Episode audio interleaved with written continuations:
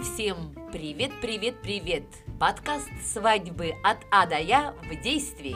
С вами Нелли Сладкова. А приехали мы в прекрасное государство, которое находится в центре Евразии. И это Казахстан. Полное официальное название – Республика Казахстан. Это удивительная страна, замечательная природа. И именно казахская земля хранит в себе все бескрайние дикие степи, особую прелесть, которым придают пресные соленые озера, где скапливаются тысячи водоплавающих и околоводных птиц, уникальный сосновый бор и могучие горы, и вторые по величине значимости каньоны в мире. А еще Казахстан называют колыбелью кочевой цивилизации. Вот о Казахстане, друзья, я знаю не понаслышке, потому что я побывала в Казахстане во многих городах. Какие там шикарные степи. А когда цветут тюльпаны, это просто красота, которую невозможно передать. Ощущение, что степь горит от огромного количества полевых тюльпанов. Казахстан – это последнее государство, которое вышло из состава СССР, заявив о своей независимости в декабре 1991 года. Раньше столицей Казахстана был город Алма-Ата. Сейчас столица Республики Казахстан – современный город Нур-Султан, который расположен на берегу реки Ишим. Это действительно город-лидер, который задает тон в развитии Казахстана. Туристическая жемчужина в степях. Национальная валюта Республики Казахстан – казахстанский тенге. Название тенге происходит от средневековых тюркских серебряных монет тенге или таньга, от которых произошло и название русской монеты деньга и само слово деньги. В общем, вот так новость, да? Новость так новость. Несмотря на засушливый климат страны, по территории Казахстана протекает 7 крупных рек. Каждая из них имеет длину более тысяч километров. Всем известная река Урал, шикарная река. Притоки Эмба и Лек, они впадают в Каспий. А еще есть Сырдарья, Иртыш, Тобол, Ишим. Много и озер в Казахстане крупнейший из которых считается Каспийское море, море-озеро и Арал. Казахстан привлекает туристов сейчас своей богатой природой и памятниками старины. Наиболее посещаемые туристами места это Алматинский зоопарк, Аральское море, Дворец мира и согласия, конечно, космодром Байконур, всемирно известный, курорт Боровое, музей первого президента Республики Казахстан, национальный парк Алтын-Эмель, озеро Балхаш, озеро Иссык, подземная мечеть Бекет-Ата, поющий бархан заповедника Алтын-Эмель, Черынский каньон. Это те места, куда действительно стоит обязательно съездить и обязательно насладиться природой и красотой. Из Казахстана можно привезти огромное количество различных сувениров, перечислить их просто невозможно, а еще можно привезти впечатление от казахской свадьбы. Казахстан – это государство, в котором испокон веков принято чтить традиции предков. Подчиняется им, конечно, и казахская свадьба, которая проводится по давно устоявшемуся сценарию. Конечно, некоторые свадебные обычаи казахов перестали вписываться в современную жизнь, однако, однако, однако, многие красивые традиции остались неизменными. Ну, давайте посмотрим, что у них тут интересненького. Значит, смотрите, в наши дни древняя традиция казахов находить невесту во время смотрин, которая называется кыскору, практически забыта.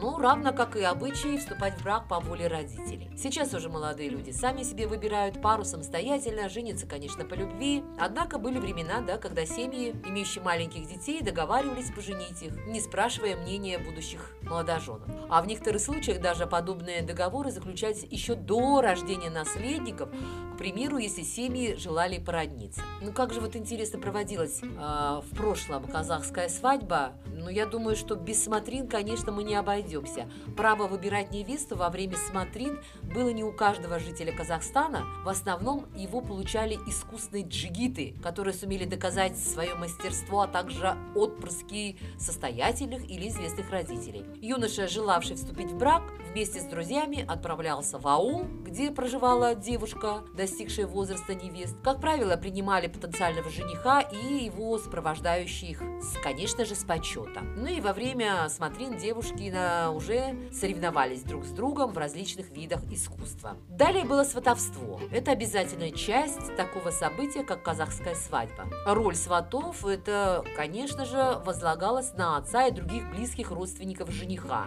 Семья невесты предупреждалась о визите заблаговременно и должна была обеспечить щедрое угощение. Ну, конечно же, был специально праздничный обед, где была теплая, дружественная такая обстановка, обсуждались различные темы, которые не имели прямого отношения к будущему бракосочетанию, и только уже когда обед близился к завершению, сватам разрешалось перейти к цели своего визита. И право высказываться предоставляло всем старшим членам обоих семейств. Во время сватовства был еще один такой обряд, шашу назывался он, где э, делегаты жениха обсыпали конфетами, печеньями, монетами родственницами невесты. Также сватов могут заставить пройти разные испытания или поучаствовать в каком-нибудь веселом представлении. Представители жениха, которые приехали сватать девушку, обязаны были иметь при себе коржун. Это такой мешок, с яр... Э, который декорирован там лентами, бусами, монетами. Внутри него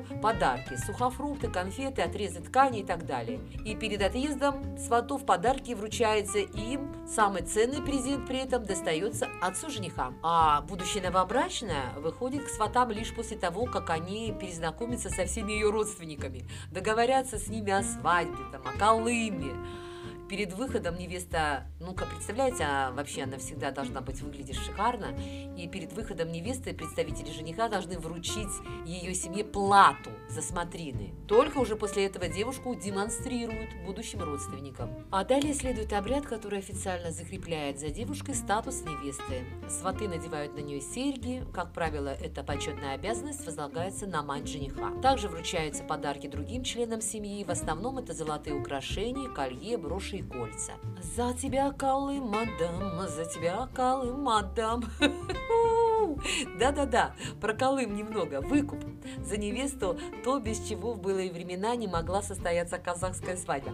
Традиции велят кандидату на руку и сердце девушки преподнести 47 голов скота ее родителям. Все, ребят, сейчас это правило соблюдается редко. Достаточно положить в подарочный мешок, который вручают сваты семьи невесты, 47 мелких предметов. И на этом разговор окончен. Раньше, конечно, это было приличные колы. Например, за дочь крупного бая нередко платили до тысячи голов скота в качестве колыма. Но в наши дни сохранилась такая традиция, когда материальная помощь оказывается молодоженам родителями. Обычай велит родственникам невесты обеспечить ей приданное, включающее ковры, постельные принадлежности, посуду и так далее. А родственники жениха должны выделить молодой семье деньги на приобретение мебели. Но вы знаете, бывало, бывало так, что не каждая помолвка заканчивалась браком. Если вдруг жених после визита сватов и уплаты Колыма вдруг раздумывает жениться, ай-яй-яй, не имея на то каких так а, оснований, на возврат выкупа за невесту ему рассчитывать не приходится. Ну, правильно, еще чего. Более того, семья обманутой девушки вправе принудить ветреннего юношу к уплате штрафа, размер которого тоже оговаривался отдельно. А теперь к интересненькому, к нарядам. Ну, понятно, что во всем мире девушки, которые идут под венец, очень трепетно относятся к выбору наряда. В Казахстане платье невесты, согласно традициям, должно быть красным. Однако в наши дни казашки могут выбрать и белое одеяние. Поверх платья, как правило, обладающего широкими длинными рукавами, надевается расшитый орнаментом бархатный жилет. Цвет его может быть любым. Очень интересен головной убор невесты, который называется саукеле. Элемент, без которого сложно представить себе такое событие, как казахская свадьба. Выглядит саукеле как произведение искусства. Он украшен жемчугом, рубинами, изготавливается из дорогих тканей, велюр, бархат. В качестве декоративных элементов используется бисер, бахрома, серебряные монеты. Верхняя часть головного убора украшается пучком, созданным из перьев филина. Края отделываются мехом, Ну вот как раз богатство Саукеле позволяет продемонстрировать финансовые возможности семьи. Но не только невеста обязана тщательно подготовиться к такому событию, как свадьба. Да? Костюм жениха, согласно обычаю, должен превосходить с точки зрения богатства обличие любого гостя. Мужчина, вступающий в брак, должен выделяться из толпы, в чем ему помогает особый головной убор, верхнюю часть, верхняя часть которого украшена перьями филина. Также традиции э, обязывает жениха явиться на церемонию бракосочетания в сапогах, на каблуках, набросив на плечи кафтан красного цвета, который носит название чапан. Но уже в наше время, конечно, казахи практически так не одеваются, так пышно. Но делаются, конечно, исключения. Но все-таки, тем не менее, многие-многие казахи не забывают о национальном, особенно головном уборе, который подчеркивает великолепие церемонии. Да, любопытный момент. Отношение семьи невесты к зятю зависит от суммы, которую он сможет выделить на подношение. Называется «Вот тебе и здрасте».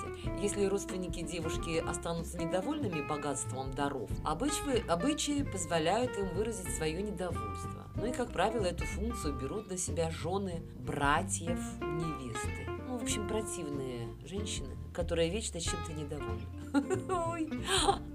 Ну ладно, не будем о грустном. Давайте немножко поговорим о выборе дня свадьбы. Чаще всего праздники проводятся в последние дни летнего сезона. Хотя э, традиция и история показывают, что в брак казаха можно вступать и осенью. А вот весной и зимой свадьбы играют реже. Современные жених-невеста выбирают сейчас для проведения свадебной церемонии период полнолуния. Причиной этого решения являются светлые ночи, которые идеально подходят для проведения ночных игр, состязаний, которые уже много лет остаются обязательным элементом праздника. Далеко не всегда удается угадать с погодой, но, однако, она тоже играет важную роль при выборе даты свадьбы. Считается, что вступив в брак в безоблачный солнечный день, муж и жена не будут знать печали, ссориться друг с другом, тогда как плохая погода – это дурное предзнаменование. Хотя мало кто на это сейчас обращает внимание. Очень красивые церемония проводов девушки, проводы невесты. В этот день и, сем...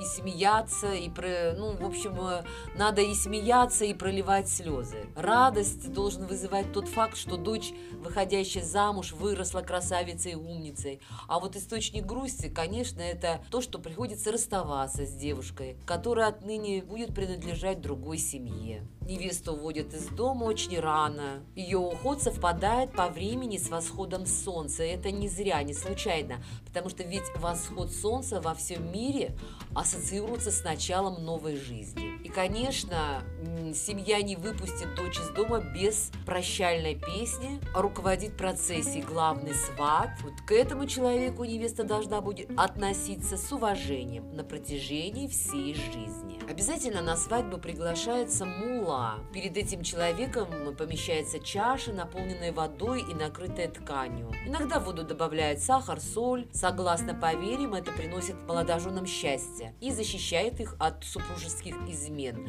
Вокруг мулы собираются родственники и друзья, приглашенные на церемонию.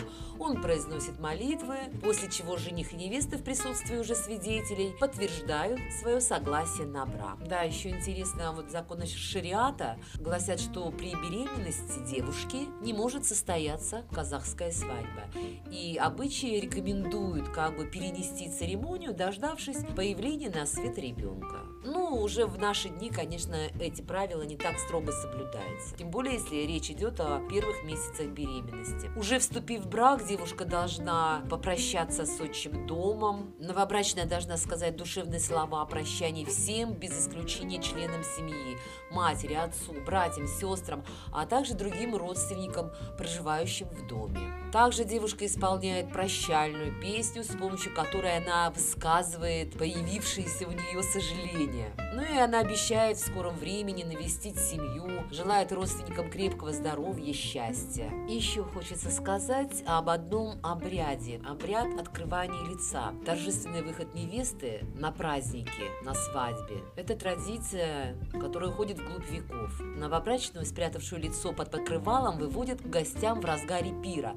К этому времени уже успевают собраться все гости. Церемония открывания лица девушки – это отдельная, такая красивая, интересная церемония. Новобрачная официально знакомится с родственниками супруга, почтительно выслушивает их пожелания здоровья и счастья, доброжелательные советы. После этого муж и жена окончательно превращаются в отдельную ячейку общества. Было время, когда невеста не имела права присутствовать на пире, которым неизменно заканчивается казахская свадьба. А обычаи и традиции современные уже не вынуждают новобрачную ждать брачной ночи в отдельной комнате, оставаясь под зорким присмотром матери мужа. Невесты наши дни в основном веселятся на празднике вместе со всеми. Ну вот э, такие мелкие интересные факты тоже хочется о них сказать. Когда-то девушки становились невестам в Казахстане в 13 13-14 лет, а юноши считались созревшими для брака 14-15. И создание семьи в таком возрасте считалось полезным. Для невесты непозволительно было быть старше жениха более чем на 8 лет, а мужчина же мог быть старше будущей супруги на 25 лет. Да, тост на свадьбе имел право произносить старший родственник, только старший родственник. Выступление младших на свадебном перу считается оскорблением. Вот такие, мне кажется, самые интересные сведения о таком грандиозном событии, как казахская свадьба. Сейчас свадьба у казахов проходит с участием тамады, который по возможности пытается ввести в программу традиции прошлых лет, но при этом торжество стало более разнообразным, поскольку в нем присутствует танцевальная программа, веселые конкурсы, звучат популярные песни,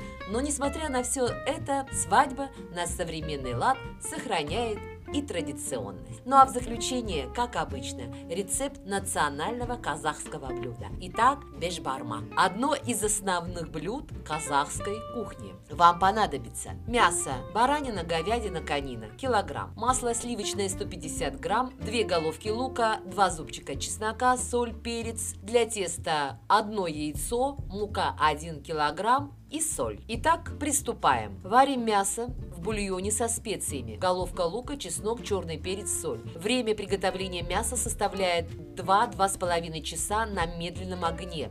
Необходимо, чтобы оно отделялось от костей и распадалось на части, так сказать, таяло во рту.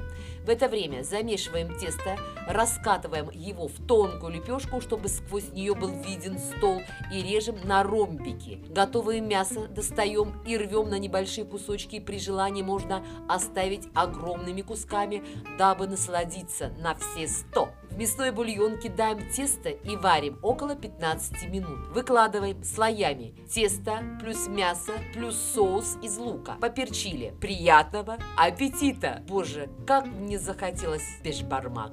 Да, рецепт приготовления соуса с луком. В небольшую чашку нашинковать луковицу кольцами или можно полукольцами. Положить кусочек сливочного масла и поперчить. Залить всю эту красоту кипящим бульоном, в котором варится мясо. Все, приятного всем аппетита! Итак, с вами была Нелли Сладкова и подкаст «Свадьбы от А до Я». До встречи! Жду с нетерпением ваших интересных идей и предложений, а также комментариев. Всем пока-пока!